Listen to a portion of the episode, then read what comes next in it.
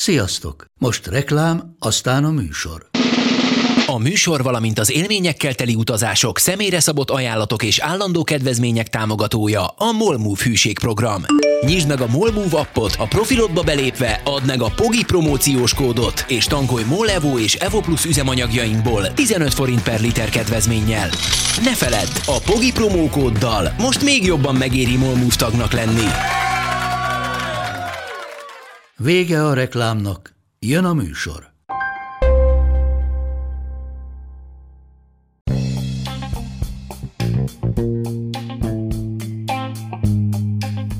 Ez itt a Pogi Podcast. Pogácsa Zoltán közgazdás, szociológus, politikai gazdaságtani podcastja a globális gazdaságról a klímaválság, az automatizáció, a digitális gazdaság, az egyenlőtlenségek és a posztdemokrácia korszakában.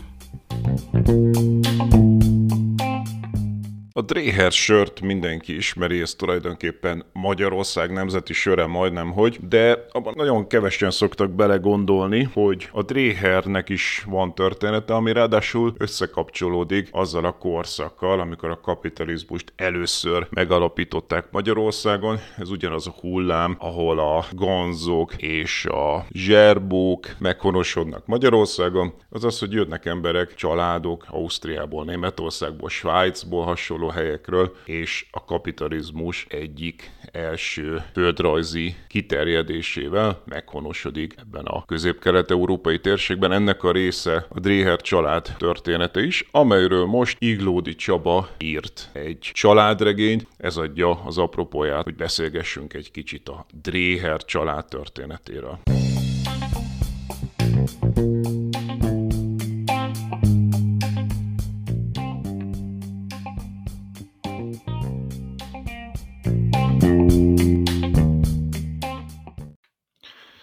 Csaba, akkor azzal indítanám ezt a beszélgetést, hogy arról mesélj egy kicsit, hogy miért pont a Dréher családot választottad, és hogy miért azt a műfajt, hogy egy irodalmibb, ilyen fantáziával megspékeltebb műfaj, miért nem egy szárazabb, ilyen családtörténeti leírás?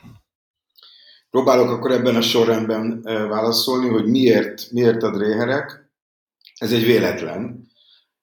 Miután kikristályosodott, hogy na, akkor most már nem halogatom tovább, szeretnék írni valamit, valamilyen nagyobb, terjedelmű, reményeim szerint a, a nézőközönség, olvasóközönség érdeklődésére számot tartó könyvet, akkor összesodort a sorsom a, a, a Dréher márkával, történettel, vállalattal, ugye ez nehezen szétválasztható, de mondjuk azt, hogy a Dréher családdal, mert üzleti vezetőket, az Only CEO klub tagjait vittem egy gyárbejárásra, és ennek az első aktusa az egy előadás volt, amit Békefi Gábor, a Dréher vezérigazgatója tartott nekünk, és már a címe meglepett, az volt a cím, hogy Dréhertől Dréherig.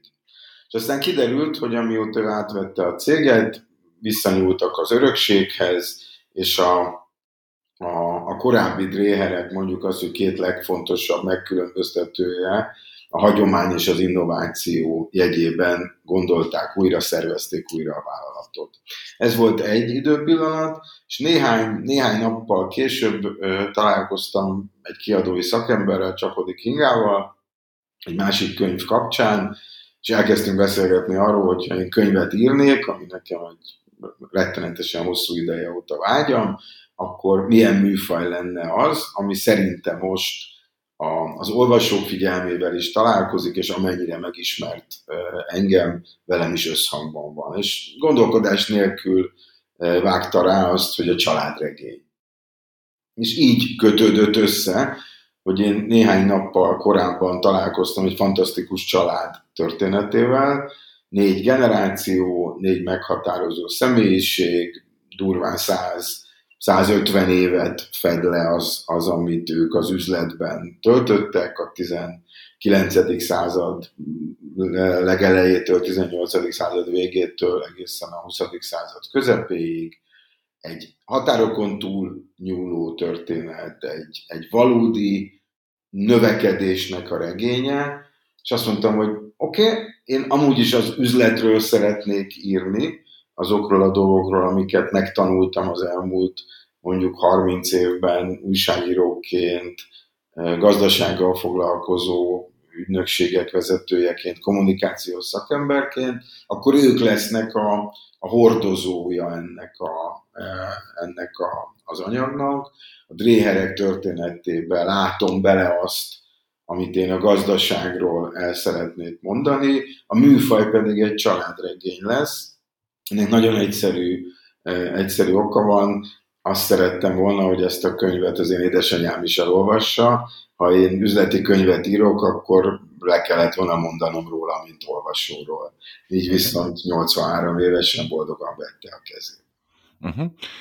Jó, abba, hogy mit látsz bele a, a, a gazdaság szempontjából, amit az előbb említettél, abban majd bele fogunk menni, hogy, hogy milyen párhuzamok vannak, hiszen tulajdonképpen engem is azért érdekel ez az egész téma, mert hogy Magyarországon kétszer kellett a kapitalizmust megalapítani. E, ugye egyszer ez a nagy klasszikus Gründungszeit, amikor csupa ilyen német nevű cég jött létre, ilyen ganzok, meg cvakkok, meg uh, dréherek, meg hosszan, vannak franciásabb nevők is, zserbók, meg nem tudom, tehát ilyen, ilyen, volt egy, egy ilyen nagy időszaka a kapitalizmus létrehozásának, utána nyilván másik az 1989 után, és majd kíváncsi leszek, hogy milyen párhuzamokat vagy különbségeket látsz, vagy hogy lehet-e tanulni bármit a mai kor emberének abból a, az időszakból. De mielőtt ebbe a kicsit elemzősebb részbe belemennénk, akkor azt javaslom, hogy próbáljunk így, ugye azt mondtad, hogy négy generáció, ami ugye nyilván rengeteg idő és rengeteg adat, de egy kicsit elnagyolva, de próbáljunk mégis végigmenni akkor a Dréher család történetén. Tehát hogy választottad ki azt a pontot, ahonnan elkezdődik ez a történet? A kronológikus sorrendben ben haladtam, tehát nekem ez teljesen egyértelmű volt, hogy ha már családregény, azt nehéz visszafele eh, megírni, biztos lehet, tehát hogy erre azért az irodalomban vannak példák, de, de hagyományosabb, könnyebben ben értelmezhető módon, illetve hogy a, a bizonyos üzleti döntések azok egymásra épülően bemutathatók legyenek, azért fontos volt a, a kronológia. A, az első éjszakák, napok, heteknek a kutatásai azok, azok pontosan megmutatták, hogy ez a történet valamikor az 1760-as években kezdődik, amikor a, a későbbi dinasztia alapító úgy dönt, hogy az ő otthonos, boldog, de mégis szűknek bizonyuló kis fekete erdei települését elhagyja, és nagyon sok hozzá hasonló svábbal együtt elindul, elindul keletre. Ez egy nagy vándorlás volt akkor, és még, még évtizedekkel később is. Számtalanok miatt ők azt gondolták, hogy azt, amit ők tudnak, az, ami az ő génjeikben már benne van üzlet, üzleti gondolkodásról, termelésről, felhalmozásról, újra befektetésről, együttműködésről, azt a vadkeleten, ami akkor még nagyon vadkeletnek tűnt, akár még Bécs is, de Bécsen túl meg különösen, azt a vadkeleten majd tudják, tudják hasznosítani. Tehát, Tehát ez tulajdonképpen a kapitalizmusnak egyfajta bővülési köre, hiszen a kapitalizmus az valahol Flandriában kezdődik, aztán ugye bővült Hollandia, Nagy-Británia felé, de bővült először Németország felé, és aztán Németországtól meg ebbe a lengyel, cseh, magyar, osztrák régió felé is. Tehát amiről itt beszélünk, hogy egyes emberek élettörténetében az a kapitalizmus nagy történetének az egyik bővülési hulláma, ami aztán folytatódik, és már ugye globális kapitalizmussá vált, de akkor az még egy európai jelenség volt.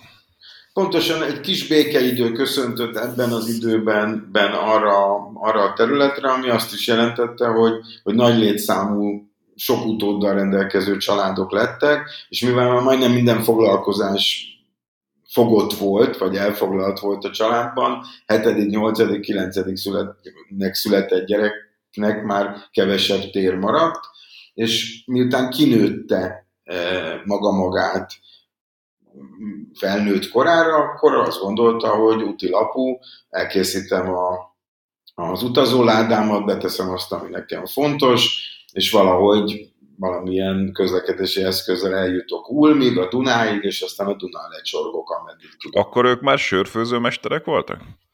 Nem tudom, hogy biztos, hogy volt valamilyen ilyen tevékenység is, kocsmárosság volt, mészárosság volt, tehát hogy sok-sok mezőgazdasággal, de már a mezőgazdaságot nem csak termelésként, hanem szolgáltatásként is felfogó móddal kísérleteztek. Volt egy akarás, és egy, egy akkor mondjuk, hogy 34, egy 20 éves fiúnak a, a, a szabadságvágya, a magamutatása, az, hogy ő bezárta maga után a múltat, azért abban az időben, ha egyszer valaki elindult, akkor a kapcsolattartás nem volt olyan triviális, mint most, tehát akkor azért leszámolt egy, egy helyi jelenléttel, és, és elindult szerencsét próbálni. És kikötött akkor Bécsben, vagy Bécs mellett helyesebben? Bécsig jutott, egy gondolat még, hogy egyébként Amerikában is a keleti partról a nyugati partra való vonulás az egy hasonló, hasonló mód volt, de ne térjünk el. Bécsben kiszállt a, kiszállt a hajóból, és elhelyezkedett egy, egy kocsmában, ahogy azt ilyenkor a nagykönyvek is valamilyen módon írják. Innen valóságban keveset tudunk, hogy mi történt, de a, a későbbi üzleti e, működéséből vissza tudunk következtetni arra, hogy milyen tapasztalatokat szerezhetett, ezeket a tapasztalatokat hogyan, hogyan gyűjtötte össze, Uri Benediktu hogyan rendszerezte, és összesodorta a sors egy, egy hölgyel, akivel házasságot kötött, és innen már felgyorsulnak az események, az ő hozományából bérelte ki a, az első főzdét nem Bécsben, nem Bécsben, a városban akkor, akkor volt még sorfőzés, de azért ez inkább egy mezőgazdaság meghatározta tevékenység volt, tehát alsó, alsó Ausztriában, Svehát mellett. Ha úgy tetszik, akkor ennek a startupnak a magvető pénzét azt a, azt a hozomány, hozomány jelentette, és itt volt egy el, elhatározás, hívás, hogy hát ez olyan szép ez a, ez a foglalkozás, ez a szakma, ez a hivatás, hogy ez igazából azért az utódokban tud majd, majd szárba szökkenni az elvetett mag, aminek egy apró pici gátja volt, hogy hosszú házasságuk alatt nem született gyerek a 19. század elején, 18. század végén a, az ilyen értelemben, hogy ebből az okból bekövetkező vállás azért nem volt még, még bevett. Hívő katolikusként amúgy is ez, ez meg sem fordult a fejükben, de miután meg, meghalt a, a feleség, akkor egy, egy, egy dilemma került elő, hogy jó, jó, hát én szeretnék dinasztiát, de, de hogy lesz, ahhoz azért kellenének és itt jött egy, egy, egy erős fordulat, ugye ekkor volt 68 éves, tehát ez fontos hozzátenni, hogy itt nem egy fiatal özvegyről, hanem egy javakorombeli özvegyről beszélünk, nem mondom, hogy idős, de azt is érdemes mérlegelni, hogy ebben az időben azért az átlag életkor az nem annyi volt, mint ma a fejlett, fejlett világban, hanem szerintem valahol a kétharmada és a fele, fele között, tehát ő már jóval túl volt a, hogy szokták mondani, a születéskor várhatóan átlagos élettartamán, de, és ez egy óriási erő, lelki erő, ő egy, egy új házasságba ba kezdett, és egy 19 éves lányt vett, vett feleségül.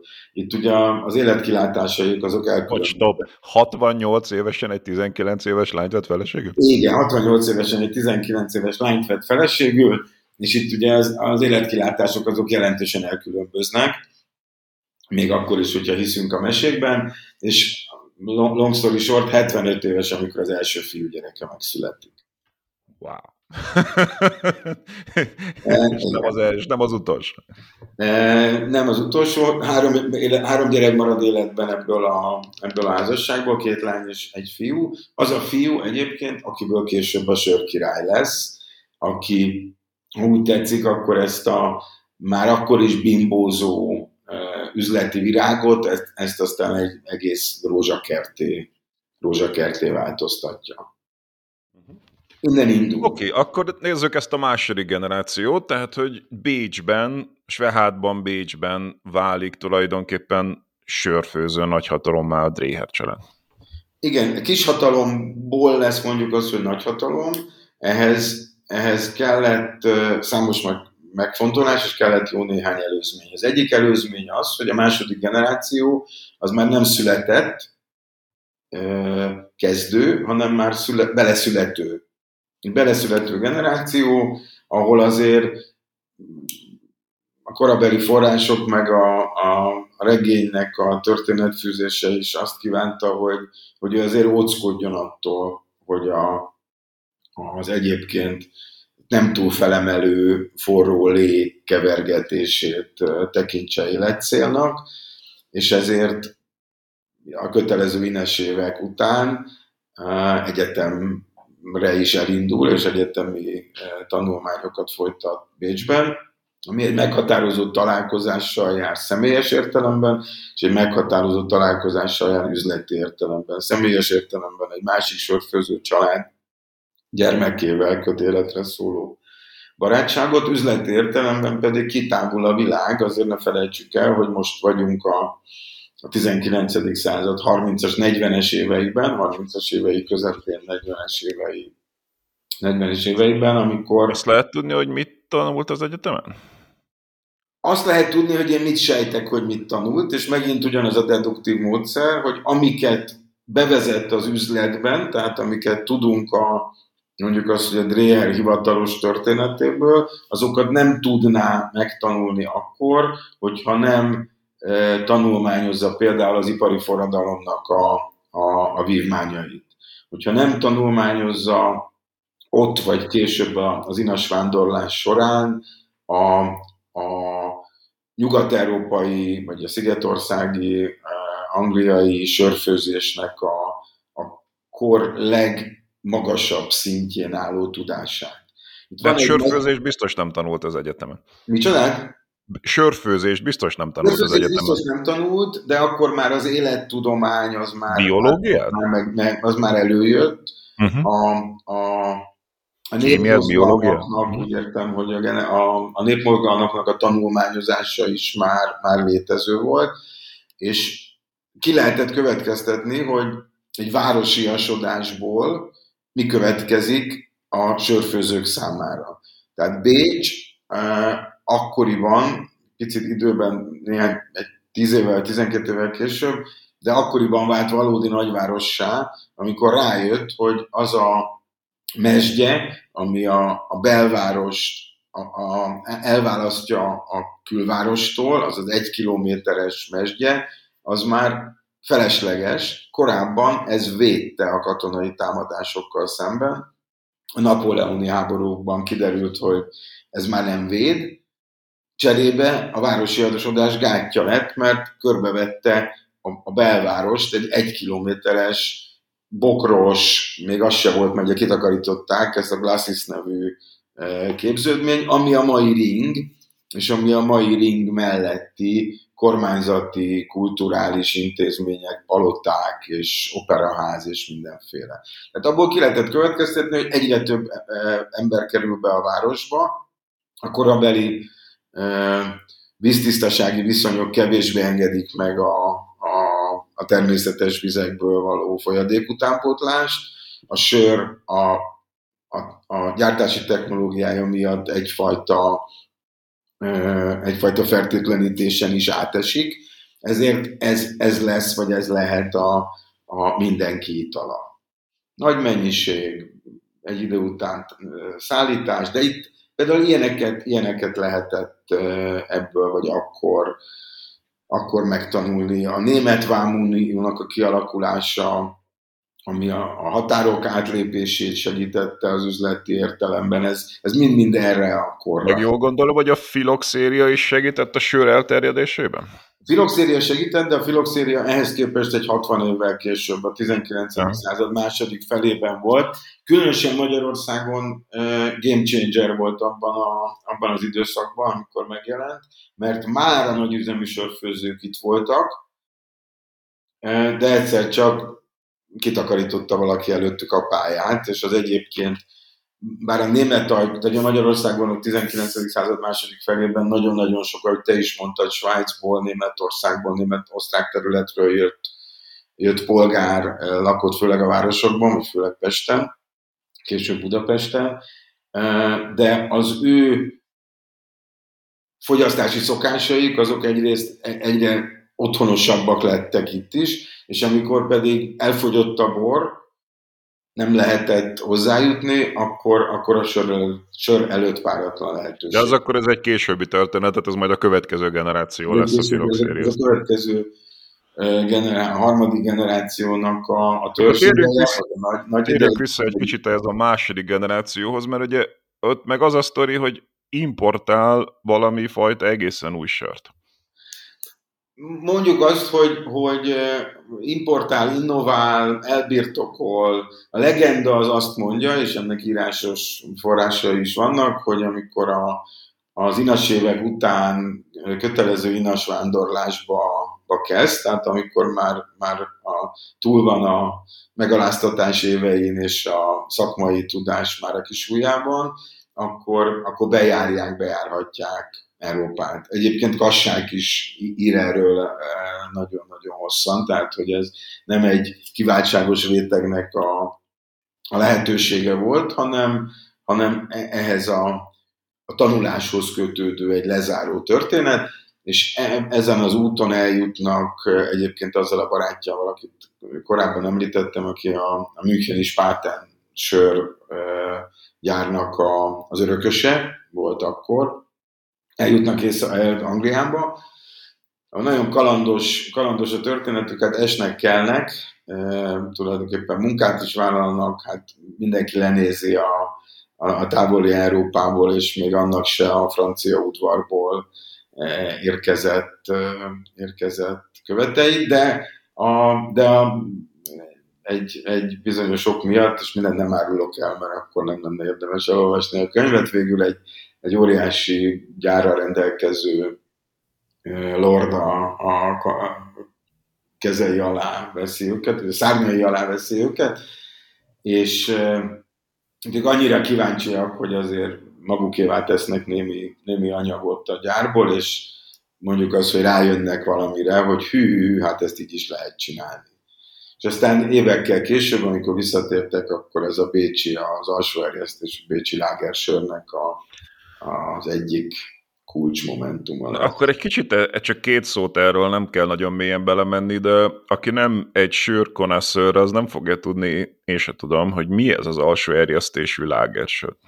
Az alsó erjesztésű lágersör ilyen szempontból én se az vagyok, aki ebben nagyon be foglak avatni benne, benne, téged vagy a, vagy a hallgatókat, de a legfontosabb része talán az, hogy egy konstans alacsony hőmérsékletre van szükség ahhoz, hogy ez a, hogy ez a termék olyan minőségű, és ezt a minőségét lehetőleg hosszú időig, hosszú ideig megtartani tudó folyadék legyen, amiért sok-sok pénzt adnak.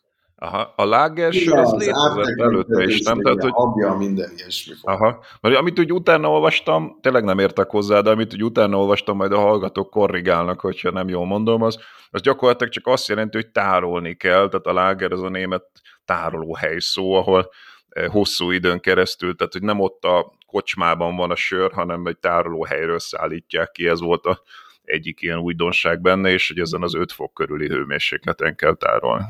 Ez is benne van, és innen lesz különös jelentősége a, a kőbányai pincerendszernek, ami, mert hogy Ausztriában, alsó Ausztriában és hát környékén ilyen adottságú pincék, pincék nincsenek. Itt egyébként egyfajta élesztőről volt szó, amikről mi most élesztőként beszélünk, akkor tudták, hogy valami dolgozik a, a, a lében, és valamitől ilyen lesz, olyan lesz, de magát az élesztőt, az jóval később a század végén Pasteur mutatja csak meg a világnak a mikroszkópjával, hogy na hát erről beszélünk, és és akkor ez az élesztő volt az, amit, hát, hogy finoman fogalmazzunk, importáltak Ausztri- a, a Angliából? Igen, valami, valami ilyesmi volt ott. Ezért ez, és akkor ez nagyon-nagyon bejön, és hát akkor a nagy sörfőzdévé válik ez, hogy azt olvastam, hogy egy bizonyos ponton a Dreher volt a, a, a világ legnagyobb sörfőzdé.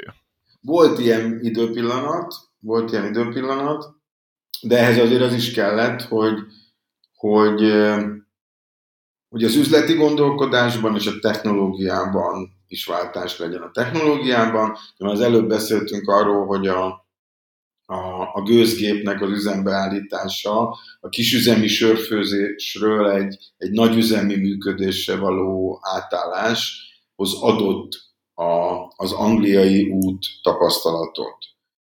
Kis túlzással akkor a tároló, tároló kapacitások voltak, amekkora termeléssel nem rendelkezett egy kis főzde a világnak. Hát lehet mondani, hogy ez volt az, a, ez az időszak, amikor az ilyen kisüzemi főz, sörfőzdékből a, a rendes, nagy, ma ismert ilyen gyári nagy sörfőzés beindult a világban? Ez, az egy, ez, ez biztos, hogy ez az az időszak, amikor a sok kicsi főzdéből azok ki tudtak emelkedni, amelyek rájöttek néhány dologra. Az egyik az, hogy a minőséget egyre inkább megfizeti a, a fogyasztó. Rájöttek arra, hogy a, a, a megnövekedő, a, a, a fogyasztók megnövekedő mennyiségi igénye az már nem elégíthető ki a kicsi főzdékből. Tehát az a pillanat volt, amikor a piaci igény jelentkezett, és gyorsan utána kellett menni. Ez volt az a pillanat, illetve ez volt annak a pillanatnak mondjuk az egyik első pontja, amikor a, mondjuk az, hogy a távolsági szállítás lehetősége is már felmerült, mert korábban e, viszonylag alultáplált négylábú jószágokkal húzott szekereken nem nagyon lehetett messzire eljutatni, az egyébként romlékony árút, aminek a hűtése akkor még nem nagyon le, nem volt biztosítva. Tehát ez volt a, az egyik, e, egyik, egyik fontos döntés, hogy rendben, de skálázni kell, szóval ez már nem megy, föl kell tudnom húzni az üzemet. Megszülettek egyébként olyan technológiai eszközök is, ez egy ilyen állandó példa, nagyon szemléletes, hogy nagyon hosszú ideig, mondjuk az, hogy évezredekig, a, a sör, a, főzésben, főz, fő, a fővésben levő sör megfelelő hőmérsékletét, azt könyökkel vizsgálta meg a, a sörfőzőmester. Ennél azért már ekkor lassan szofisztikáltabb eszközök is eh, rendelkezésre álltak. Uh-huh. Tehát ez volt az egyik, eh, egyik oldal. A másik oldal pedig az, hogy, hogy ez egy klasszikus gyári tevékenység, egy termék előállító tevékenység, de hogyha ezt valaki picit magasabbról nézi, hanem is a holdról, akkor látja, hogy ennek van egy előzménye, meg van egy következménye. Az előzménye az az, hogy, hogy ehhez mezőgazdasági termé, terményekre van szükség, és hogyha ezeket a mezőgazdasági terményeket, ezeket én vásárolom, az egy dolog, és hogyha én is termelem, akkor az azokon keletkező nyeresség is az enyém lesz, akkor olyan minősége lesz, stb ezt hívja a közgazdaságtan úgy, hogy forward és backward linkages, előútó kapcsolódások. Ez az ázsia, kelet-ázsiai fejlesztő állam tipikusan ezt csinálta, hogy kitalálta, Igen, hogy... Most akkor... 150 évvel, 200 évvel vagyunk korábban, de valóban. És akkor ehhez, ehhez földeket kell vásárolni, tehát hogy azt a, a, a, azt a felesleget, ami megtermelődik a, a, a bizniszemben, vagy azt a tőkét, amit létre tudok hozni hitellel vagy külső forrásból, hiszen az is elindul, ekkor már, azt, azt, a növ, azt ilyen szempontból a növekedésre tudom fordítani. Tehát az másik... is kellett hozzá, hogy mondjuk kapjanak, mit tudom, ilyen bankoktól hitelt ehhez a növekedéshez? Ez már akkor egy létező lehetőség volt, én ennek nem jártam utána, hogy melyik banktól milyen százalékkal, de hogy, hogy akkor már már, már képesek voltak ilyen típusú források bevonására is. Gyors növekedésre gyakorlatilag. Gyors növekedés, illetve ennek a gyors növekedésnek a másik, másik oldala, hogyha megvan az alapanyag, megvan a gyár, akkor, akkor összeszerzek állásfokat, alakítok ki a kereskedelemben ben is. Amúgy is elszállítom a, a kereskedőhöz, de adott esetben meghitelezem neki, hogy ne az ő pénze álljon benne, hanem majd amikor eladta, akkor vissza. Ez egy picit később van, de ez is benne van ebben a gondolkodásban. De az, hogy, hogy Bécsben építsek egy házat a nagy alapítói láz idejében, vagy építsek házakat, és miért ne legyen saját bírhallém, miért ne legyen saját, flag, saját flagship boltom, ahol a, a legjobb termékeimet árulom. Ezeket összekapcsolták, és olyan bérházakat építésébe fogtak, aminek a, a mínusz szintje az a raktár, föld alatt mégis az, a hőmérséklet egy kicsit jobban tartódik, amúgy is kell az alap a magas házhoz. A földszinti rész az a birhalle, az a vendéglátó rész, ugye ezek maga, nagy belmagasságú, 6-8 méter belmagasságú terek, fölötte a tulajdonosnak a lakása, és a fölött pedig bérlakások, mert hogy nem állunk meg félúton, ha pénzt lehet keresni, akkor bármivel lehet pénzt keresni. És akkor ilyenből sokat csináltad, Réhe? Ilyenből csináltak többet, Bécsben, hogyha bárki Bécsben jár, és a ring felől ránéz az operaházra, akkor a bal oldalán a Ringasse 4-ben máig létezik ez a ház. De hogyha elmegy Triestbe, ez egy picit későbbi történet, akkor a, a, a Korzó, Korzó téren a bőrzének az épülete az egy ilyen ház. De mondok egy másikat, hogyha elmegy a Dohány utcába, akkor a Zsinagóga melletti ház Budapesten is egy ilyen, egy ilyen ház. Konkrétan a Dréhereké volt? Konkrétan a Dréherek építették. Uh-huh. Na jó, akkor most már, hogy ugráltunk egy kicsit térben, ugye már fél órája beszélgettünk, és szerintem a hallgató nagyon várja, hogy jussunk már el Magyarországra, hiszen itt tulajdonképpen még ott vagyunk, hogy egy, egy bécsi jelenség, egy osztrák jelenség, egy nagyon sikeres sör nagyvállalat most már, de hogy ugye mégiscsak ebből egy magyar sör lesz valahogy. Hogy lesz ebből magyar sör? Igen, ott is vagyunk, meg nem is vagyunk, mert ebben az időben az üzleti gondolkodás már azt is kiizzadja magából, hogy ha ezt meg tudtuk csinálni Bécsben, akkor meg tudjuk csinálni Csehországban is. Ha meg tudtuk csinálni Bécsben és Csehországban, akkor meg tudjuk csinálni Triestben is, ami ugye egyébként a tengeri kereskedelemnek a kapuja, tehát egy távoli kontinensekre eljutó terméket is feltételez.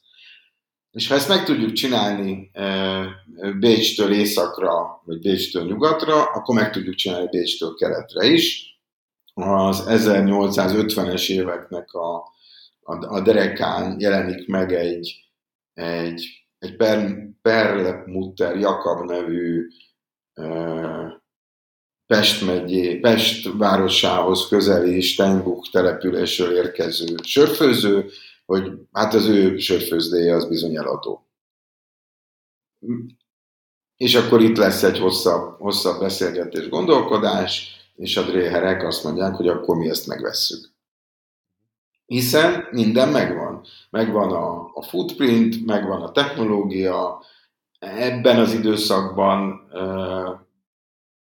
már, a, már a család nagyon erőteljesen részt vesz az üzletben, tehát megvannak azok, akik majd a filiálékat működtetik, és megvan az a kép vagy elképzelés, hogy, hogy ugyancsak egy öt évvel vagyunk a, a forradalom és szabad, már hogy a mi oldalunkról forradalom és szabadságharc után, de előbb-utóbb meg lesz az a, az a státusz quo visszaáll, ami Magyarország és a, a, a császárság, császársággal és Magyarországgal kialakult, és amikor az visszaáll, akkor egészen biztos, hogy ez a, az akkor még jóval elmaradottabb tartomány, az ugyanarra a fejlődési pályára lép, mint amit Bécs megélt 50 évvel. Ja, azt mondod, hogy akkor tulajdonképpen úgy lépnek a magyar piacra, hogy megveszik ennek a Perlmutter Jakabnak a sörfőzdéjét, az hol állt?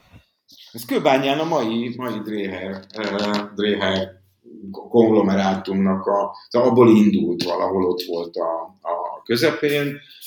Nem csak megvették, hanem ide is költözött később amikor ez már, már valóságá lehet, ide is költözött családtag, ők elkezdték ezt, ezt fejleszteni, ugyanúgy elindult az az időszak, amiről te beszéltél, az előbb a nagy alapítás láza 67-es kiegyezés után megteremtődtek itt is a hitelezés feltételei, polgári fejlődés, Budapestre özönlöttek a, az emberek, akik máshol nem találtak munkát, vagy itt jobb remé- megélhetést reméltek. Ez egy hatalmas felduzzanása Budapestnek, ami ugye piacot adott, városiasodás, kapitalizmus beindulása, valamilyen gazdagodása egy középosztálynak, aki veszi a sört.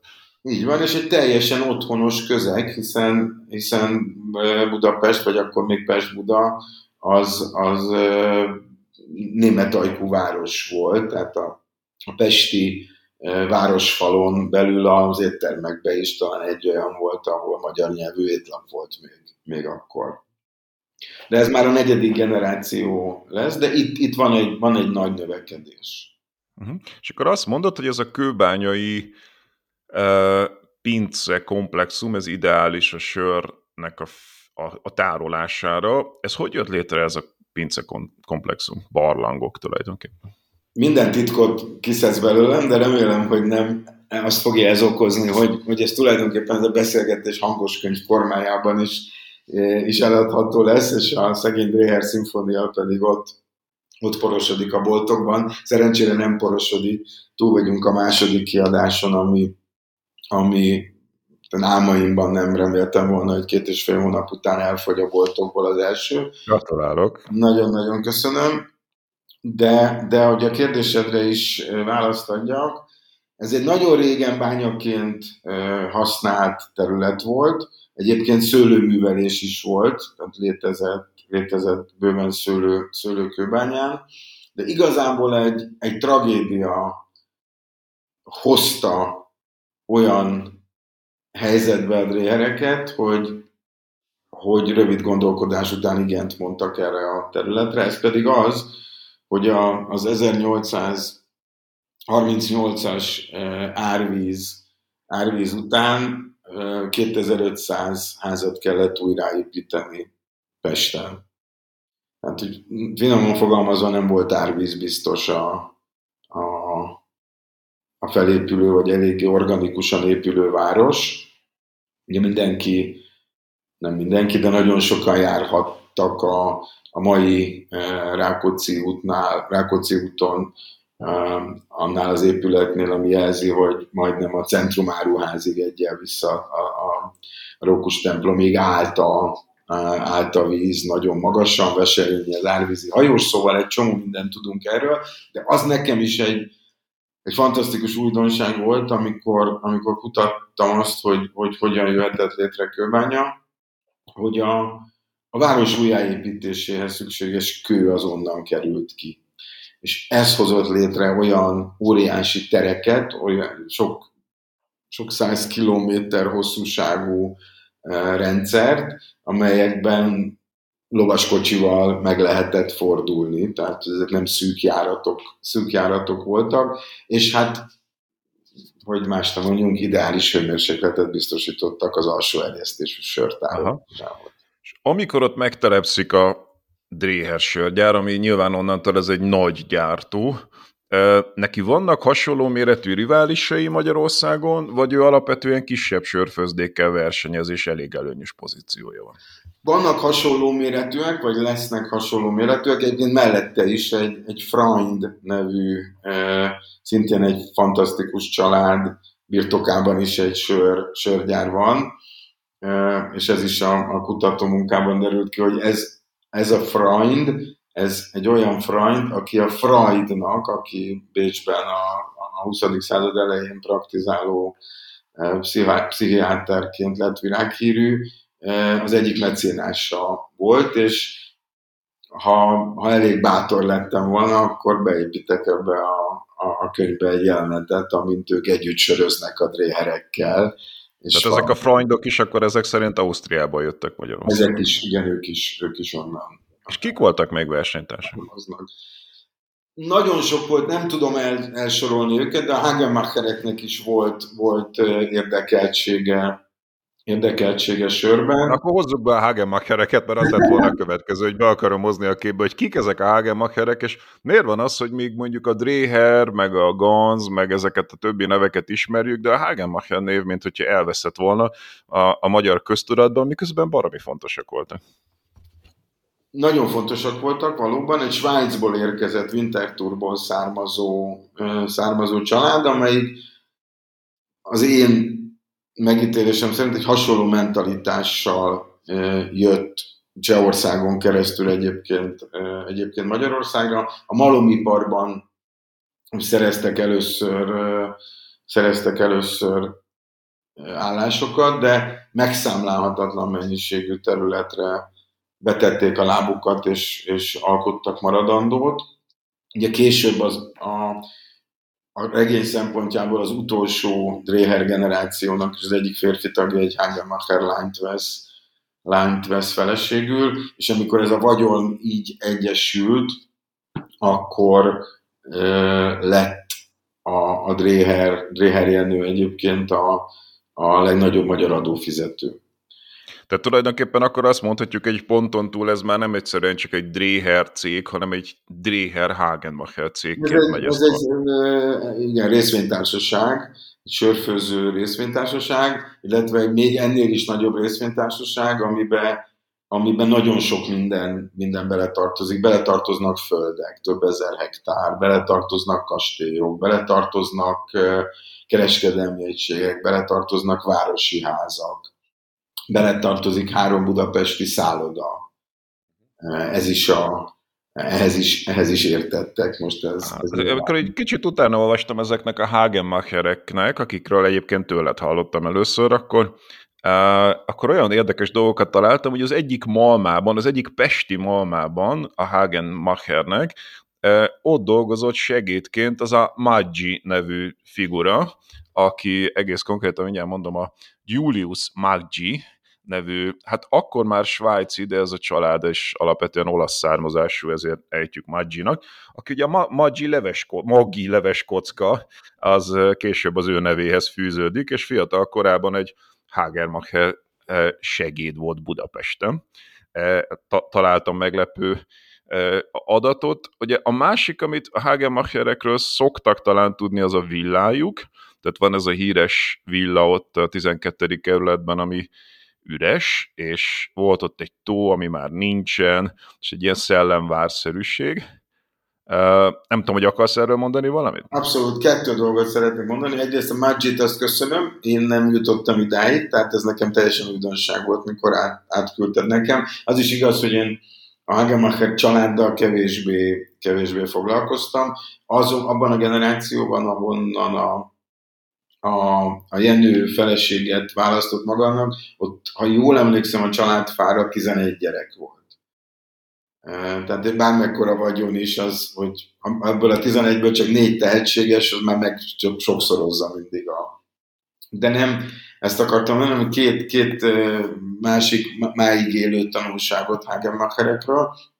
Az egyik az, hogy nagyon jó barátomnál voltam ebédelni abban az időben, amikor készült a könyv tavaly ősszel, és mondtam neki, hogy ez meg az, és azt mondta, hogy tudom el, hogy az egyik szálloda, amit ő üzemeltet, hogy ott van egy Hagemacher terem, az egy Hagemacher ház volt.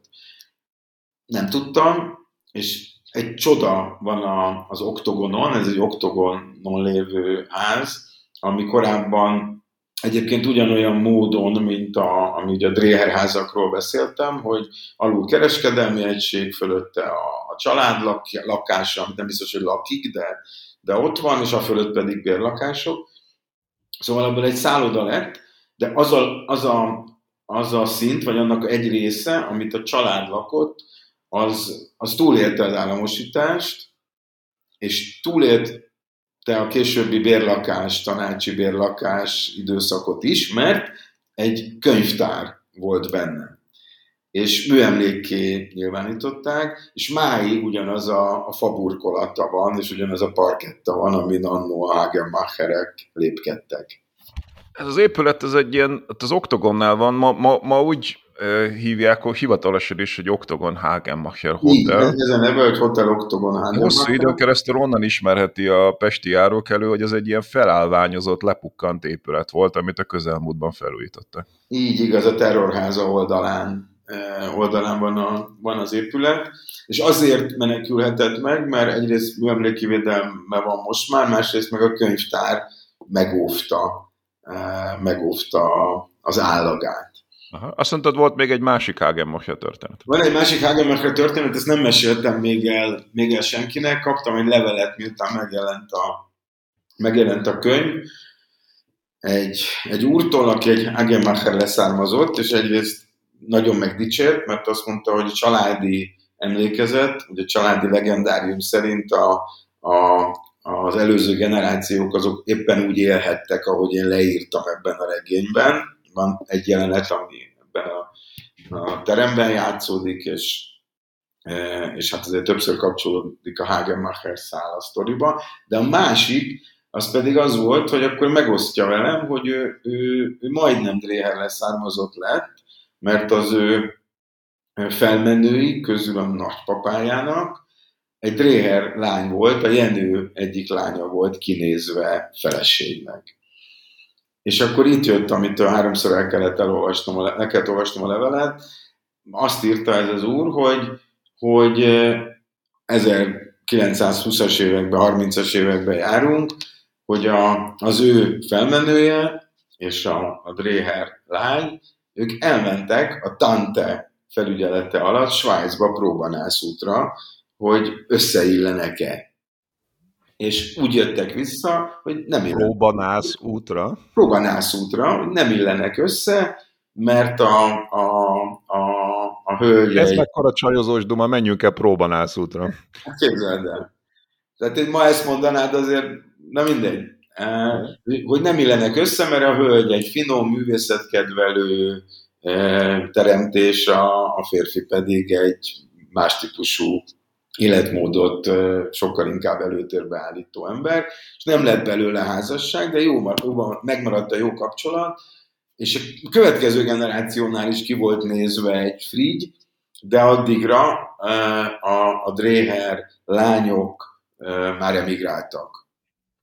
És De aztán volt egy, ugye te magad is mondtad, hogy utána viszont megtörtént ez az összeházasodás, tehát hogy volt egy generáció, konkrétan egy Hagenmacher lányt vett el egy Dreher. Igen, ez előbb volt, tehát hogy ez, előbb a, volt. Ez, ez a 19. század második felén. És akkor jól emlékszem, beköltöztek a Brunswick kastélyba Martonvásárra? Ők, ők, ők megvették, megvették és, és átalakították a Brunswick kastélyt, igen laktak. És akkor laktak. ezek szerint a Brunswick kastély hosszú időn keresztül a, a Dreher Hagenmacher familiáknak a kastélya volt? Így van. Ők, ők voltak azok, akik, eh, akiknek onnan kiindulva, a kastély eh, parkjának a végéből kiindulva egészen a mai gyúró településig tartotta a föld területük, tehát ott is egy óriási termelőbázis volt, és a gyúrói oldalon, a tordasi oldalon is volt egy kastély, e, azt nem tudom, ott nem jártam, hogy milyen állapotban van, de ugye az egész birtoktörzs, ez már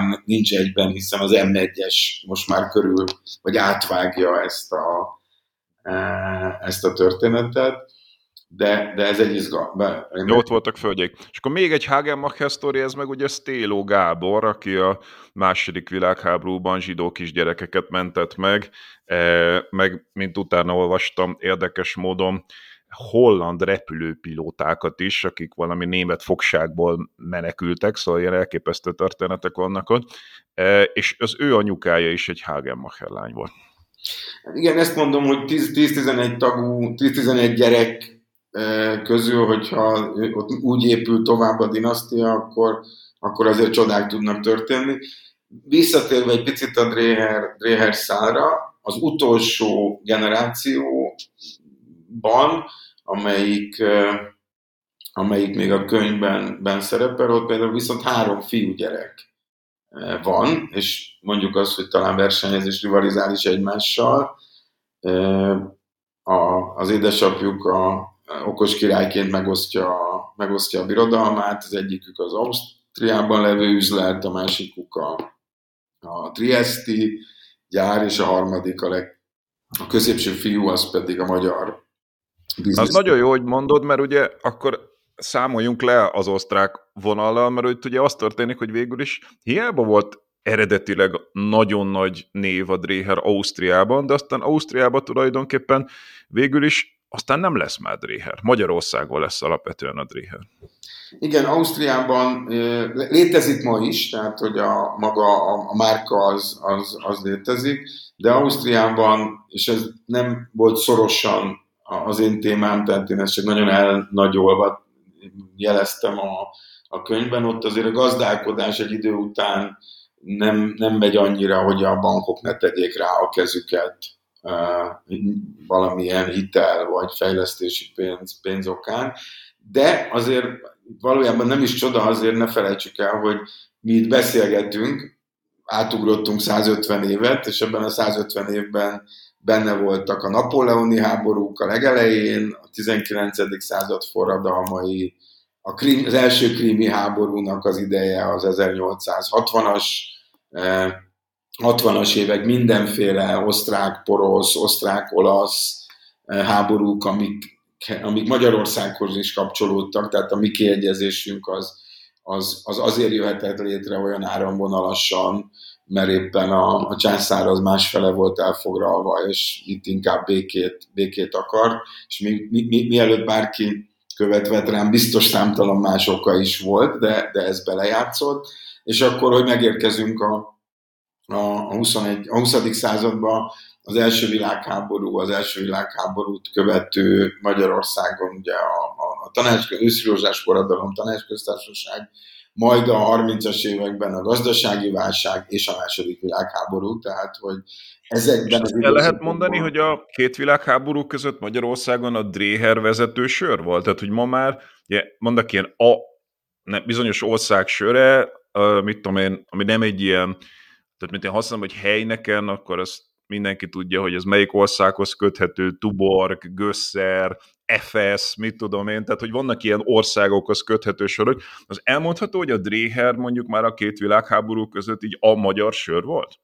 Elmondható, és nem csak azért, mert hogy a Dréher is a vállalatként a magyar vállalat volt, hogy, hogy, hogy, hogy mennyire pozícionálták a reklámban, a kommunikációban, a termékben magyarként, azt gondolom, hogy akkor már nagyon annak kellett pozícionálni, főleg Trianon után már nem nagyon lehetett volna egy, egy, egy német vagy osztrák sörként eladni azt, és eladni ezt a terméket, de azzal, hogy a magyar gazdaság meghatározó ereje lett a Dréher művek, nem is biztos, hogy Dréher néven, hanem azzal a konglomerátummal, amivel bírt, és ez megint egy Hagenmacher példa lesz, de talán érzékletes, hogy, hogy a, a, a Hagenmacher család birtokában öt hasonló bérház volt, e, mint amilyen ezt a szálloda, amiről most beszéltünk, csak az Andrási úton, csak az Opera és az Oktogon között.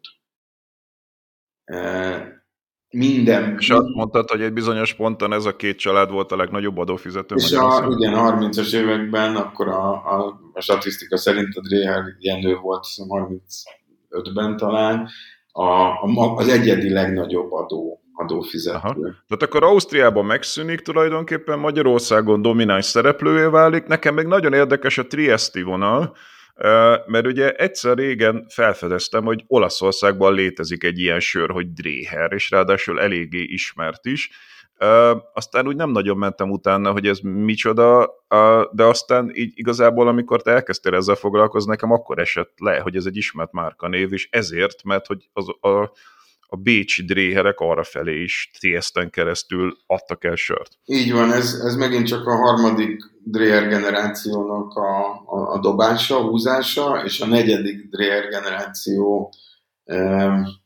mondjuk azt, hogy hát nem a legfényesebb időszaka.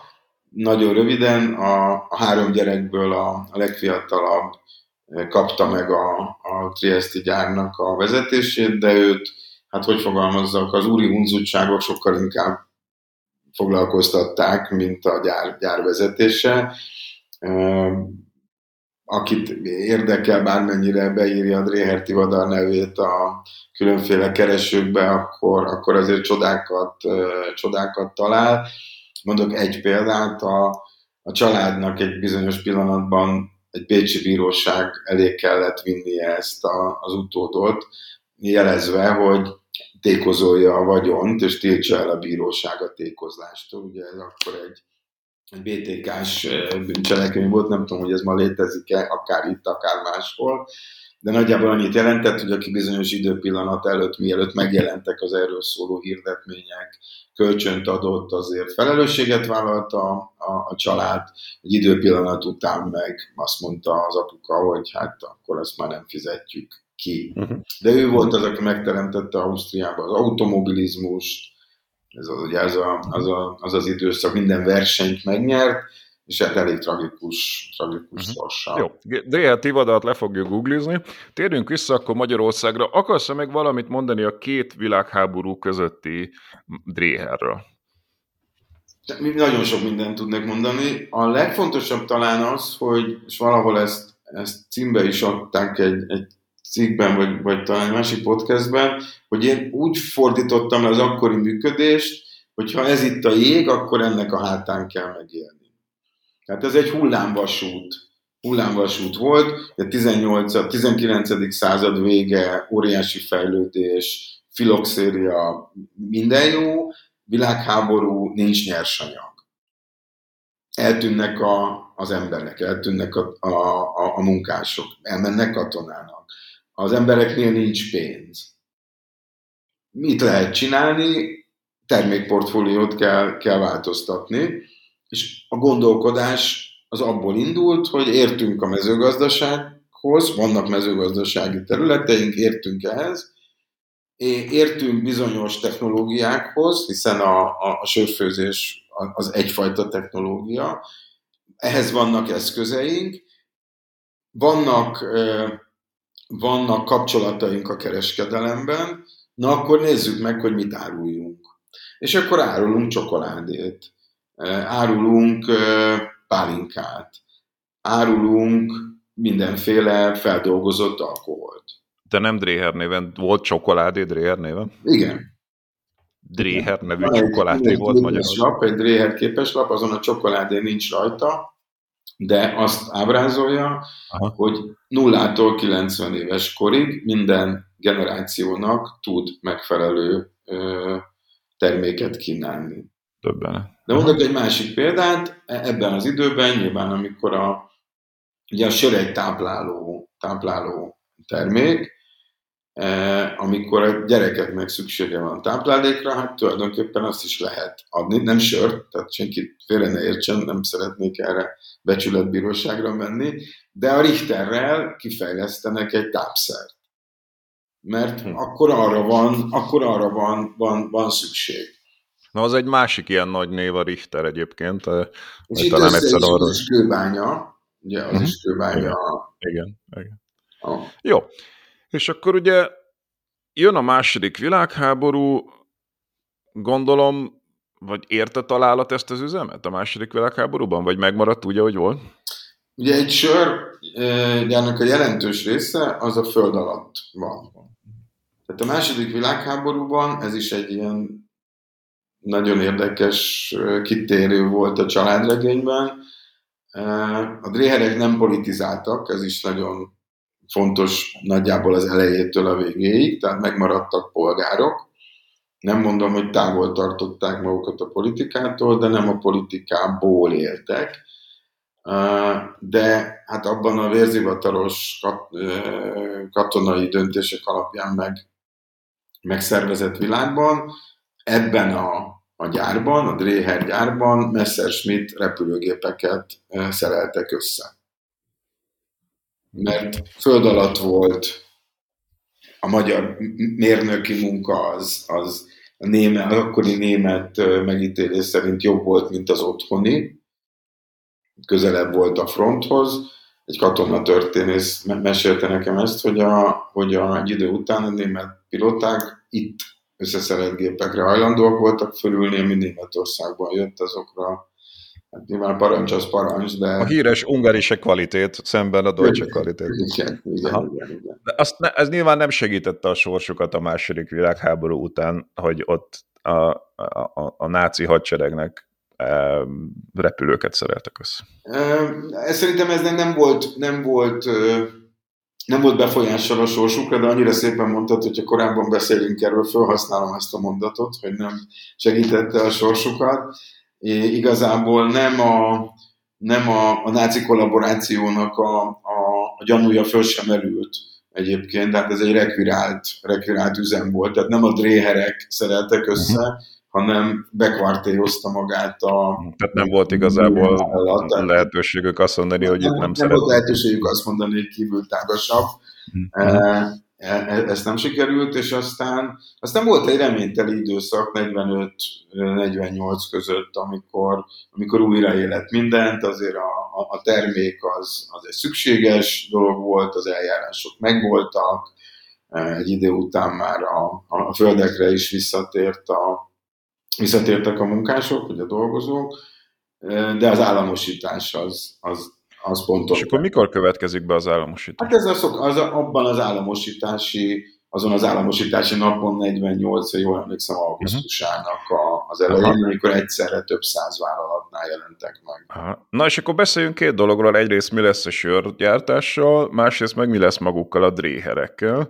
Ugye a sörgyártásból lesz a jó ismert kőbányai, ami hát enyhén fogalmazva is inkább egy ilyen dammarki termék volt a szocializmusban, a kőbányai világos, az nem a magas minőségű sör volt, Uh, tehát alapvetően állami sörgyártás és egy tömeges, nem túl magas hát Egy söripari tröszt alakult, amelyik az egyébként vidéken lévő sörgyárakat is, is magában foglalta. De erről az időszakról én keveset tudok, és keveset is érdemes, érdemes beszélni. Egy-két dokumentumot elolvastam a 49 utáni néhány jegyzőkönyvet, amiben a gyári, gyári munkások beszélnek arról, hogy végre akkor ezt az egész retrográd múltat most el, eltöröljük, és akik rajtunk élősködtek. Tehát hogy nagyon gyorsan megváltozik a, a, megváltozik a dréherek megítélése, miközben és ugyancsak olvasói visszajelzés többektől, akik Martonvásár hely környékéről olvasták, hogy máig állával említik azt a fejlesztést, azt a szociális érzékenységet, amivel házhelyeket kaptak, terményeket kaptak, tehát hogy uh-huh. nyilván két dolog. Mi lesz magukkal a dréherekkel? Tehát én amennyire utána olvastam, visszamentek Svájcba, nem? A Dréherek, ugye érdemes kettő választani, a, a Dréher Jenő, aki a, a feje a vállalatnak e, ekkor, vagy a tulajdonos, 49-ben meghal. Uh-huh. Én úgy képzelem, hogy annak, hogy, hogy az egyik pillanatban még a, a, a világ, világura vagy, és a másikban nincs semmit, van, van köze ahhoz, hogy ő nem akart újra, újra, újra kezdeni, vagy nem tudott újra, újra kezdeni a két lány, illetve az ő, ő gyerekeik ők külföldre, külföldre mennek. Én nagyon tudatosan nem vettem fel a kapcsolatot leszármazottakkal, mert én nem egy családtörténetet, hanem egy, egy üzleti családregényt e, akartam írni, de a legváratlanabb helyen bukkant föl egy, egy leszármazott, otthon az én nappalimban, amikor írtam a könyvet, és a fiam, kiderült a fiam legjobb barátjáról, hogy ő egy egy oldalági, oldalági rokon. Dréher rokon. Igen. De ez... A, a, a Hagenmacherekről meg azt olvastam, hogy visszamentek Svájcba, és mindenfajta Hagenmacher alapítványok működnek ott, ilyen jótékonykodásban. Ezt, a, ezt az oldalát, ezt az ágát, ezt, ezt nem vizsgáltam. A, ugye a Dréher családban azért ez nagyon sok mindenkit érintett, hiszen a, a beszélgetés elején említett második generációban született két lánynak a, a férjei és a leszármazottai is, is vállalatvezetők lettek később különféle mhm. dréher érdekeltségekben, de ilyen szempontból a, a dréherek nyomát, és ez nagyon kíméletlenül hangzik, de a történelem az elkezdte elmosni. Igen, ezt, ezt akartam mondani, hogy ide jönnek Svájcból, Svábiából, a Bécsen keresztül, itt csinálnak kapitalizmus, de a történelem úgy dönt, hogy nem lesz maradandó, és tulajdonképpen mind a két család eltűnik Magyarországon. Igen, eltűnik Magyarországról, ugyanakkor nyilván leszármazottaik közül voltak, akik haza, hazajöttek egy, az RTL csinált az egyik leszármazottal egy, egy, egy adást sok-sok évvel ezelőtt, azt meg, meg, megszereztem és meg tudtam nézni. Egy újságcikk is lett belőle akkor. Ott azt mondta a, a nagyon idős hölgy, aki visszajött, Martonvásáron készült az interjú vele, hogy megkérdezték, hogy hogy hát valamikor ez az övék volt ez az egész, és hogy most, most hogyan látja ezt, és annyit mondott, hogy, hogy Isten adta, Isten elvette. Uh-huh. Ez egy mélyen és jön a rend... konzervatív jön... volt. Világos. Jön a rendszerváltás, ugye akkor még mindig kőbányai a trademark, de valahogy visszakapják a Dreher nevet, a, visszakapja ez a sörgyár. Erről tudsz valamit, hogy mit kellett ahhoz tenni, vagy hogyan lehetett ezt meg visszaszerezni? Nem része a történetnek, nem része a regénynek. Annyit tudok, hogy van, van kapcsolat, egy névhasználat, névhasználati megállapodás lehet, de hogy ennek mi, a, uh-huh. mi a, uh-huh. az alapja, mi a, rész, mi a, rész, uh-huh. mik a részletei, ezt nem tudom. Ugye sokáig dél-afrikai tulajdonban volt, most egy japán családi cég tulajdonában. Az Asahi sör, ami azért egy ismert sör, tehát hogy megvette a dél-afrikai... szereplő Ja, ja, ja, egy ismert sörgyár. Ja. Oké, okay. jó, akkor ezzel tulajdonképpen elérkeztünk a mához. Az marad még hátra, hogy próbáljuk meg értelmezni ezt. Ugye azzal kezdtük a beszélgetést, hogy hát volt egy első bevezetése, alapítása a kapitalizmusnak, meg volt a rendszerváltás után egy második. Neked mi jött le abból, mit tud a ma, ma e, emberet megtanulni ebből a történetből? Én azt hiszem, Vagy hogyan, hogyan hasonlítanád össze mondjuk a 90 utáni külföldi működőtőkére alapuló kapitalizmus modelle. Én egy picit visszamennék, hogyha ha még annyira van időm, mert ahogyan valamennyi nagy, nagy sikerű vállalat, nagy sikerű márka, az valahol egy álom, álomból jön, és ennek a, a Franz Anton Drehernek, aki a, a dinasztia alapítója, annak az volt az álma, hogy egy, egy évszázadok múlva is emlegetett, a gondolkodásban benne levő e, márkát, üzletet alkosson.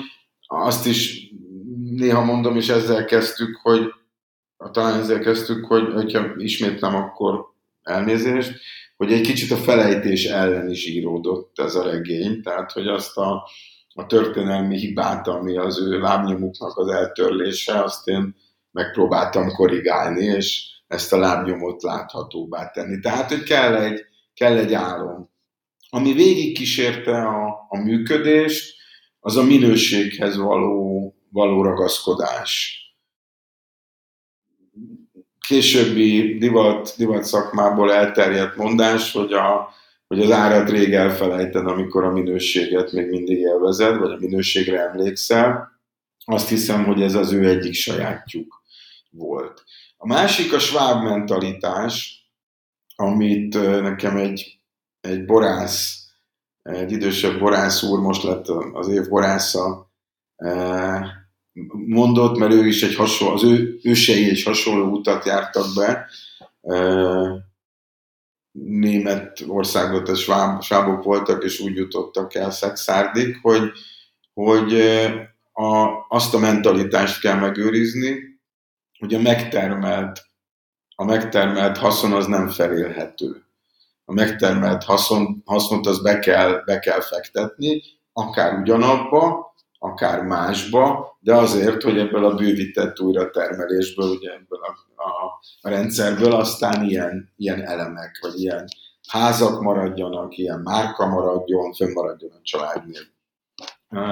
Nagyon fontos általános tapasztalat volt, hogy a, a, a gyarapodó, szaporodó családból csak azok kaptak valódi pozíciót, akik érdemeik alapján kaphatták, és nem születési jogon. Tehát ilyen szempontból ez e, bár dinasztia, de nem a királyi házak dinasztikus, e, sok esetben e, degenerációhoz vezető működését másolták, hanem, hanem érdem alapon kaptak kinevezést. A, a bátorság az, hogy föl kell kerekedni, és el kell indulni északra, nyugatra, nyugatra, keletre. Meg az előrelátás. Én nagyon hiszem azt, én a civil életemben vezetőkkel dolgozom, és a, a már említett Oniceo Klubnak is az a jelmondata, hogy jövő, vesző, időben felkiáltójel. Egy vezetőnek, egy lídernek kevés dolga van azon túl, mint hogy lássa, hogy mi fog, mi fog történni. És persze elsősorban azokra a vezetőkre emlékszünk, akiknél be is következett, amit láttak, tehát a nagy bukásokat kevéssé tartjuk, tartjuk számon, kevesebb mondjuk el, de hogy azt, hogy megérezni azt, hogy az 1850-es években, hogy 60-as évek közepe után valamikor lesz egy kiegyezés egy Magyarország nevű országgal, és ez olyan fejlődést hoz, ami azt egyébként az 1980-as években nyugat-európai vállalatok, amerikai vállalatok pont a, a poszt-szovjet térséggel kapcsolatban van érezhették meg. Uh-huh. Nem fenntartható a rendszer, egyszer összedől. Aha. Na, én mondanék neked egy, néhány párhuzamot, meg néhány különbséget, és kíváncsi vagyok, hogy mit gondolsz erről. Ugye az egyik az, hogy tulajdonképpen a kapitalizmus mind a kétszer kívülről hozták létre Magyarországon. Tehát, hogyha megnézzük ezt az első időszakot, akkor is már ugye az előbb emlegetett, eh, hát alapvetően ilyen német-svájci térségből, cseh térségből ide áramló eh, kapitalisták hozzák létre először, 89 után meg ugye alapvetően egy ilyen multinacionális cégekre építő kapitalizmus. Tehát mind a, egyik alkalommal sem az a jellemző, hogy mondjuk hazai e, tulajdonú vállalatok nőttek volna organikusan nagyjá, hanem azt úgy kívülről hozták létre. A különbséget én abban látom, hogy a, amikor az első időszak volt, akkor majdnem, hogy egy üres terepre mész be, tehát olyan szektorokban Magyarországon, ahol olyan nagyon sok versenytársad még nincsen, ezek kialakuló piacok, és bár igazad van, hogy látni kell, hogy itt lesz urbanizáció, itt lesz majd egy piac, de hogy, de hogy akkor még igazából nem az van, hogy egy globalizált gazdaságban versenyzel, és mondjuk globális márkák bármikor megtelepednek, hanem egy, egy boom időszakra ráfekszel tulajdonképpen e, egy, egy gyarapodó városiasodó társadalomban te leszel az, aki majd a vasutat gyártja, aki majd a gyógyszereket gyártja, aki majd a sört gyártja. E, nem azt mondom, hogy ez könnyebb, bár lehet, hogy talán bizonyos értelemben könnyebb, ha megláttad a lehetőséget, mint az, amikor mondjuk egy több tucatnyi multival potenciálisan versenyzel a 90-es években. Mit szólsz ehhez? Biztosan minden párhuzam, párhuzam sántít, és az jutott eszembe, csak már az előbb említett Richterről beszéltél, egyébként róla is egy nagyon-nagyon jó könyv megjelent talán tavaly, az ő történetéről szívből ajánlom mindenkinek, hogy, hogy ott, ott, ott, ott kevésbé a külföldről bejött, már ott bizonyított módszer működött, hanem egy, hanem egy, egy korszakos zseninek a, a, a gondolatából szökkent szárba a magyarországi gyógyszergyártás. Tehát ilyen is, ilyen is van, van, olyan is van.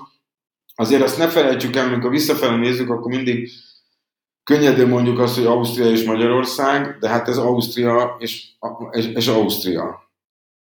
E, a nevében ugye ott volt Magyarország, de akkor ez tulajdonképpen nem külföldnek e, számított, hanem a Habsburg birodalom részének, külföldnek csak jóval később től. Politikailag igen, de azért gazdaság történetileg mindenki tudta, hogy ott van egy éles határvonal a Lajtánál, és nem is csak annyira az osztrák részek, hanem érdekes módon a cserészek voltak a nagyon iparosodott, tehát az ausztriai nagytőkéseknek nagyon sokszor a cseh részeken voltak gyáraik, de mindenképpen egy sokkal fejlettebb és sokkal már kapitalizálódottabb részről tulajdonképpen ez egy expanzió a, a, a nagyon-nagyon kezdetleges kapitalizmussal rendelkező Magyarország irányába. Ez igaz, de visszatérve a kérdésedre, hogy, hogy párhuzamok, párhuzamok vagy különbségek, a, amikor Ausztriába jársz, vagy én amikor Ausztriába járok, akkor mindig elcsodálkozom azon, hogy a kis hegyi települések, amelyek persze télen a sí turizmusból jók megélnek, most már egyre kevésbé, mert megy föl a hóhatár, és ki kell találni, de hogy ezek megtartó családi gazdaságok. E, oda visszamennek azok a, a, a gyerekek, akik egyébként Európa legjobb egyetemein, vagy Ausztria legjobb egyetemein tanultak, de utána visszamennek és csinálnak valamit, amivel azt a azt a közeget javítani tudod. A közép, Magyarország története, te is azt mondod, hogy többször nekirugaszkodtunk a, a megépítésnek, hát legalább én inkább azt mondom, hogy háromszor vesztette el az elitjét és az államosítások nem, nem segítenek a, a folyamatosságnak a megélésében. Igen, és az nagyon érdekes, hogy helyi elitek lettek, tehát hogy ezt most egy ilyen teljesen természetes dolognak veszed, hogy ők egy magyar elit lettek, de itt megint van egy kontraszt számomra, hiszen ugye bejön ide egy sváb-osztrák család, meg egy svájci család, ezek itt összeházasodnak, de ezek tulajdonképpen magyarokká válnak, tehát hogy a 30-as évekre ezek így teljesen normálisnak, hogy Dreher Antalnak hívjuk, tehát ezek teljesen hétköznapi magyar családokká váltak, míg mondjuk a a rendszerváltás után azt senki nem gondolja, hogy mondjuk a, mit tudom én, a, az Audi-ból vagy a Hankookból valaha mondjuk magyar cég lesz ugyanebben az értelemben, vagy a, e, tehát hogy az, az mindig is tulajdonképpen egy, egy, küls, egy külföldi működő tőke lesz, míg a, a Dréhet nem hívod a 30-as években külföldi működő tőkének. Igen, ebben biztos, hogy benne van annak a annak a tragédiája, hogy a 30-as évekre az osztrák, eh, osztrák biznisz az már egy nem létező történet volt, hogy mindenki meghalt, tehát ez is nagyon fontos, hogy, hogy a, a Jenő maradt a legidősebb férfi, férfi tag, de az ő tragédiája meg az volt, hogy nem született, egész pontosan született, de nem maradt életben 18 éves kora fölött ö, fiú tudja. És a három Dréher gyereknek, az utolsó nagy generációból, mindegyiknek született fia, és mindegyik meghalt, a, a, mielőtt, nagy, mielőtt átvehette volna az üzletet. Uh-huh. És akkor még egy dolog eszembe jutott, miközben beszéltél, hogy azt mondtad, hogy nem nagyon politizáltak ezek a családok. Ugye ez is érdekes a mából nézve, hogy hát ez a felmelkedés történethez, legalábbis abból, amit mondasz, meg amit az ember olvas különböző forrásokból, nem nagyon kellett politikai támogatás. Tehát, hogy itt, itt én, én el tudom fogadni, hogy itt tényleg egy piaci expanzió tette ezt a családot gazdaggá, különösebb politikai kapcsolatok nélkül. Ez nem feltétlenül azt mondom, hogy ez nem, hogy az általános volt, hogy mondjuk a kiegyezés után nem kellett adott esetben nem vagyok ennek a korszaknak nyilván szakértője, de nekem úgy tűnik, hogy abban a korszakban sokkal organikusabban tényleg egy piaci expanzióra lehetett alapozni, és nem az állam döntésén múlt, hogy kiből lesz nagy tőkés. Ebből egy kicsit vitatkozom vele, nem olyan rég beszéltem valakivel pont erről az időszakról, összehasonlítva egy későbbi korral, amiben most is élünk, hogy a, a 67 után a óriási vagyonok kezdtek keletkezni abból, hogy bizonyos koncesziót, bizonyos családok vagy tehetséges vállalkozók kaptak meg, és ő azt a példát hozta, hogy aki például le tudott szerződni a, az épülő vasútvonalak talpfáinak a, a szállítására, mert éppen nagy erdőkkel rendelkezett, az csiliárdos, csiliárdossá vált. A Dreyereknek igazából nem volt szüksége erre. Ha van két perc, volt egy politikai szál, már a, már a sörkirály, tehát a, a, a 62-ben meghalt. Dreher Antal is meghívást kapott a, a, a tartományi tanácsba és a birodalmi tanácsba is, de ez egyfajta elismerés volt, mert a legnagyobb vállalkozó lett, hozzá hordta a, az udvar, vagy hát nyilván a minisztériumok az Ausztriába látogató külföldieket megmutatni, hogy micsoda mintagazdaság van. Tehát tulajdonképpen azt akarod mondani, hogy a, a sörgyártás egy speciális ágazat, itt nem kellett különösebb kapcsolat, de hogy azért ez nem volt általános, tehát nagy csodák nincsenek, a, a kiegyezés utáni magyar gazdasági csoda idejében is azért jól jött a politikai kapcsolat. Így van. Ahogy egyébként Amerikában is. De... fölött azt hiszem, hogy már, már lehetett independent szereplőként ként működni. Uh-huh. Lehetett Mert azt akartam mondani, hogy Ja, bocs, azt akartam mondani, hogy az Egyesült Államokban is, tehát hogy szemben a E, közkeletű nézettel, ugye ezek a nagy e, amerikai nagytőkések, a carnegie és a Rockefellerek, ezek egyáltalán nem úgy lettek gazdagok, ahogy ezt így elképzeli a, az egyszerű ember, hogy itt a piaci működés, ott vastagon monopóliumokat harcoltak ki maguknak a, a tagállamoknál, a, a, a szövetségi kormányzatnál, tehát minden ilyen sztoriban mindig benne van ugyanúgy a politikai vonal. Hát még nincs olyan nap alatt, hát csak arra gondolunk, abba gondolunk bele, hogy hány akár Bécsi boltban látható még, még ma is, hogy császári és királyi beszállító, tehát az egy státusz volt. Egy háború esetén egy hadi, hadi beszállító, ez megint egy olyan, olyan történet, ami nem, nem Tehát, hogyha nem is úgy történt a dolog, hogy a császár rámutatott, hogy te leszel innentől fogva ez vagy az, nem ennyire direkt módon, de hogy a politikai kapcsolatok akkor is kellett. Ez is, ez is egyfajta politikai. Ja. ja. Jó, hát nagyon szépen köszönöm. Én nagyon örülök, hogy ilyen hosszan tudtuk ezt boncolgatni, és hát szerintem megmaradt a lelkesedés az emberekben, mert hogy amit te jössz, az itt egy kicsit egy ilyen gazdaságtörténeti aspektusból szerettem volna ezt megközelíteni, de viszont egy sokkal szaftosabb, sokkal izgalmasabb, tehát hogyha maga a Dreher rokonok is, meg a Hagemacher rokonok is azt mondták, hogy számukra is érdekes volt az a leírás, akkor szerintem az olvasó számára is egy sokkal színesebb történet, hogyha elolvassák a Dreher szimfónia Komlótól a koronáig családregény négy tételben című könyvet, amit az Atheneum kiadó adott ki 2023-ban. Mindenkinek javasolnám, hogy menjen a könyvesboltba és vegye meg, vagy online.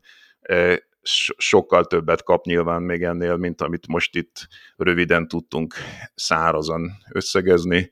Iglódi Csaba, köszönöm szépen a beszélgetést. Köszönöm szépen, hogy elmondhattam.